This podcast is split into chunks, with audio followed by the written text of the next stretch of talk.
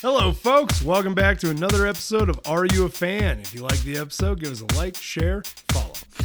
And so this week, I got a question for the audience, as always, and for my co host, as always. Ready to hear? What's up?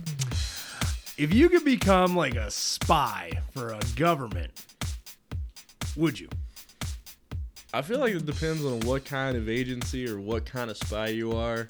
Because when you think like CIA, FBI, it's like mm, I don't really want to work for those. but if you think like James Bond, Archer styled spies, like you know those kind of sound interesting.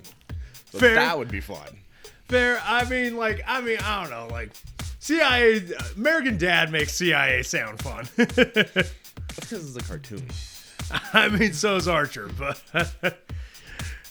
okay. So that brings us into this week's episode. Uh, we are covering Sterling Archer from the show Archer, or I guess Sterling Mallory Archer. okay, so let's get into it. We uh, let's start out with real world. Sterling Mallory Archer, codenamed Duchess as his mother's dog, is a fictional character on the American adult animated sitcom Archer, which aired on the basic cable network FX from 2009 to 2019. From 2009 to 2019, and is currently broadcast on its sister network FXX. That was a weird change they did with adding that channel. Yeah, yeah. That's, that's kind of the way it is with most of the channels and networks nowadays. Right? They all have like two or three sister networks. So the character serves as the comedy's uh, main protagonist, is voiced by H. John Benjamin. Uh, creator Adam Reed was expecting to play the role in the show's original uh, pilot, but was recast because the producers felt his voiceover was not suitable for the character's dialogue. Fair. And honestly, the uh, person they got to voice act him, perfect. Oh yeah, and after all these years of listening to it, I was like, I don't know if I could I have couldn't. another Archer. I could not, yeah, no. Archer debuted in the first episode of Archer Mole Hunt on September 17th, 2009. So he's like, he's one of our newer characters that I think we've covered, but definitely older than we thought. Definitely. Oh, man, blows my mind. Oh, we're getting old. Duh. So, inspired by James Bond, Archer appears in the early seasons of Archer as a narcissistic, womanizing secret agent of the International Secret Intelligence Service, or ISIS, a fictional New York based intelligence service headed by his mother Mallory, voiced by Jessica Walter. May she rest in peace. The character of Archer and Benjamin uh, and Benjamin's performance of the character have been well received by the media. Benjamin has received numerous accolades, including Primetime Emmy nominations and an Annie Award nomination for outstanding achievement in voice acting. I mean, the guy does have a pretty wide resume, too. Oh, yeah, definitely. Which is funny because like he sounds the same with every character. He just makes slight alterations to the cadence of his voice. I I mean, but that's also what a, a large chunk of voice actors do. True. I just always find like I love uh, when they do the bit in Family Guy where he's like, "I'm gonna do Bob meets Archer." Hi, my name's Archer. Hi, my name's Bob. It just doesn't even alter the voice. So, into his development, uh, after the cancellation of the television series Frisky Dingo in 2008, Reed would take a year off from work and travel to Europe and Morocco for leisure. He would often observe the general atmosphere of the environment around him. Quoting, I was in Europe and Morocco for most of the year, uh, bumming around with a backpack and a scruffy beard and sitting in cafes writing in my journal, seeing all these wealthy people and the beautiful women walking around looking all quote unquote European. Sounds like a fun time. I wish I could go on a Euro trip. I wish I could afford to go on a Euro trip. Right? So Reed would continue. I kept thinking about this world I wasn't invited to go on behind me in these gorgeous buildings. I was like, I know there's some, some awesome cocktail party on the roof of that building, and I'm walking around with a hot pocket. So I kept thinking about, you know, James Bond would totally be at the party and would not be eating this hot pocket. I mean, that is a fair thought process. Right. When you're thinking about all these fancy people in this, these beautiful cities in Europe, it's like, yeah, no, he, they'd be up living the life and not just wandering around with a hot pocket. right? Also, in Europe, just like with a hot pocket, grab a croissant sandwich. Like that's better. Um, you can tell hear the American in my voice. So, hoping to become the innovative, hoping to become innovative in the spy fiction genre, Reed continued his endeavors at home. He read, he would read all the James Bond novels, which were given to him several years previously by an acquaintance. Kind of lucky. Right. So Reed quickly alluded to the misogynist nature of the covers of the novels, which he described as pulp fiction esque. Covers of Bond assaulting a woman somehow while playing cards. It's actually pretty accurate. Yeah. Of the, of the especially of the old school original Bonds. I haven't. I don't know about the new books if they've changed anything. The Archer creator uh, wanted the title character to embody an obtuse yet uh, sympathetic personality. He was still apprehensive on modeling it after James Bond until viewing GoldenEye. Uh, in the film, Reed was immediately captivated by Judi Dench's portrayal of M, the head of the Secret Intelligence Service, uh, saying, I was spinning my wheels on that, and then it clicked, and I was watching the James Bond reboot with Judi Dench as M, and then I thought, what if M was James Bond's mother? And what a weird dynamic that would be. And what if they were both horrible people? I mean, he hit that one to on it like on the head. oh my god, yeah. And I mean that's the crux of the show, I feel. Oh, it, it really is. So FX initially disapproved of Archer's bumbling demeanor as similar endeavors have previously been done on multiple occasions. This made it especially difficult in writing the script for the pilot episode. It was hard if a guy's really good looking and apparently rich and has a great apartment and has really great clothes and dates all the girls and could kick your face off. If he's also the smartest guy in the room, you're not going to root for him. That's kind of what he said about the character and arguably yeah, you It's wouldn't not really, wrong. Exactly. It's like I don't relate to that dude. Like, why would I want to root for a guy that's got everything and is the smartest? You know, Exactly. not interesting. That's boring. So, indeed, he would often debate with the executives of FX on the character throughout the first season, but concerns later subsided after Reed asserted uh, that Archer was merely overconfident, and not dumb. Quoting, he's just supremely confident and thinks that nothing as bad is ever going to happen to him. So, in these dangerous situations where he's being an idiot, he's just being willfully obtuse to see what will happen. And uh, yeah, You know, something along the lines of, no, Lana, I don't think I could actually die. yeah, right. Like that. That's pretty accurate. Yeah, the character, and that's true because the character is not dumb. Arguably, I love when they bring up they're like, I think he might have like ADHD or autism. Oh, And yeah, like he is a brilliant guy oh yeah, and and, knows a lot of random stuff. and as somebody with ADHD, I kind of relate to the character. Yeah. so I get that. Okay, let's get into casting. So, John Benjamin, who Reed was familiar with from his previous Adult Swim cartoons, was approached by Reed for the role of Archer while Benjamin was visiting his parents in Arizona. Oh, that's kind of neat. Kind of makes you wonder though if he knew he was out there because of something else, or if he was just kind of being a little stalkerish. I mean, you never know. I get. Ah, that's a good question, actually. So Benjamin was given a copy of the pilot script and later recorded in the following week, relating. So I think that I just went into the went into this. It was the back of this guy's house or something. He had a makeshift studio, so it felt dirty. But I don't think I read the script prior. Didn't get it. Uh, I just happened to be visiting my parents, and it all happened. So I just went in, read it, worked out well for them, not for my parents. I had uh I had read somewhere, or uh, no, I didn't read. I was watching an interview um, with the voice actor, and he actually said he was nervous to take the role originally because he thought they might want him to do a British voice because they described it as like James Bondy, like kind of parody. He's Yeah. like, I can't do a British voice, and they're like, No, no, no, you don't have to do a British voice. Do your American voice. Yeah. Benjamin was uh, contingent uh, contingent with the role, as he was apprehensive of imitating a spy. The home movies actor was a top prerogative for Reed to uh, in portraying the character because of his distinctive voice. Which, yes, he's very you you know you recognize him anytime you hear him. One of the reasons I think that you root for him, besides knowing that some of it isn't his fault, he's got his terrible mother and a terrible childhood, is John's delivery. It's so disarming that even the most conceited, hurtful, horrible things that Archer says when John puts voice to them, they come across as not that bad. And yeah, if that's all you're looking at, then yeah, they don't come off that bad. But when you listen to him, they still come off bad. True. Especially some of the things he says throughout the show. he can cut characters to the core.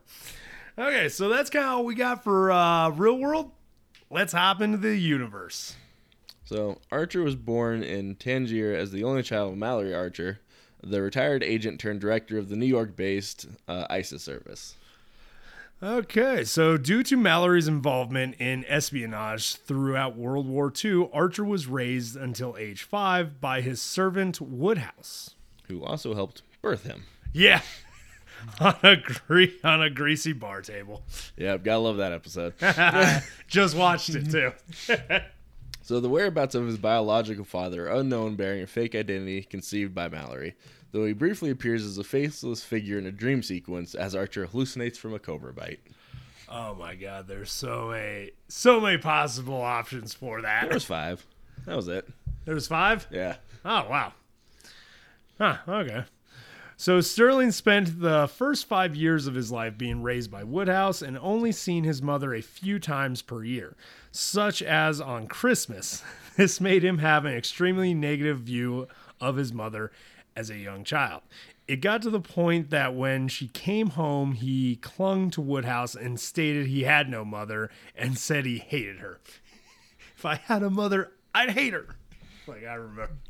I mean, and, and that's fair if your your mom's not around, like your only parent, but they're never around except for maybe once or twice a year. Yeah. That's a fair response, honestly. I mean, especially when they if if they make it clear that yeah, that's your parent. That is that man who's raising you is not your parent. oh yeah, definitely.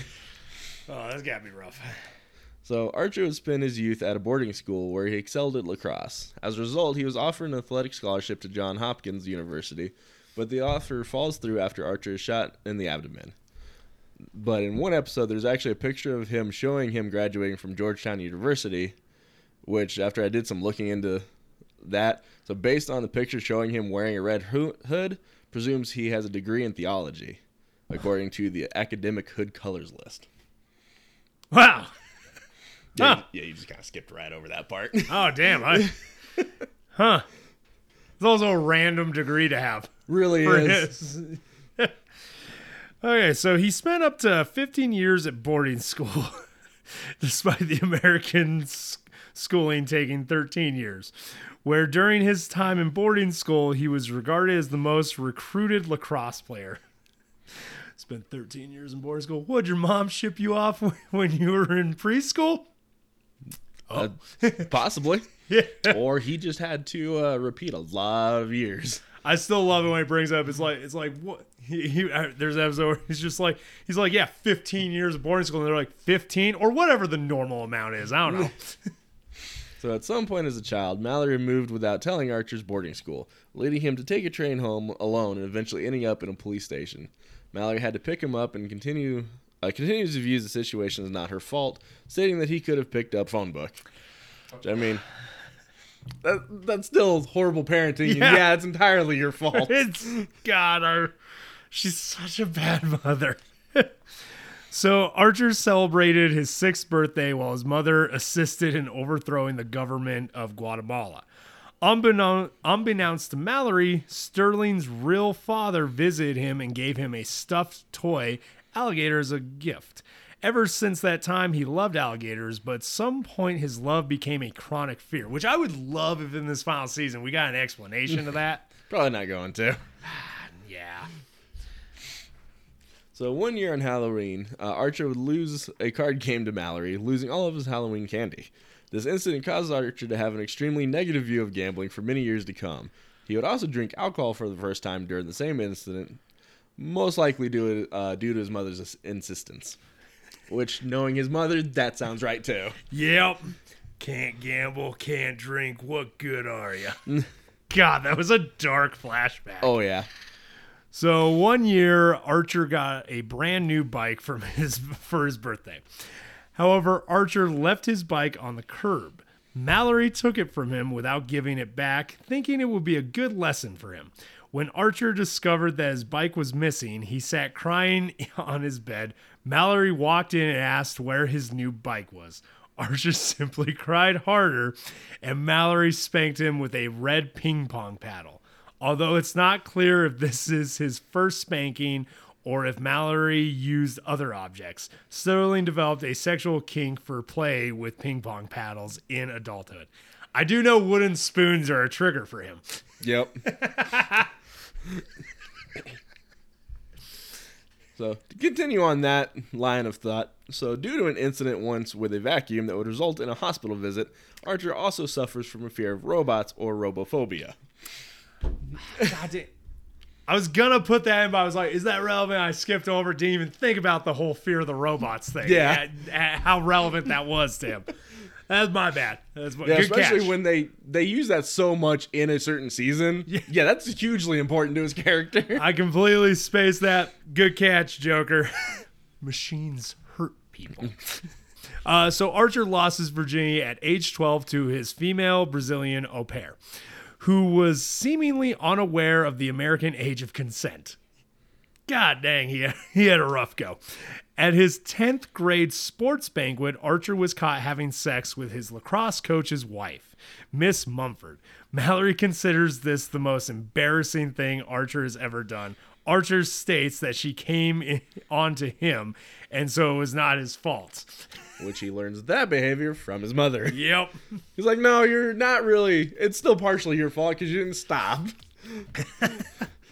but you know, he- He, he's definitely got a wild young childhood. yeah, right? Dang. So, and as a young adult, Archer would idolize Burt Reynolds, often dressing up as him and continually watching his movies. you know, at least that's a good actor to, to idolize. Right? He's bowing down.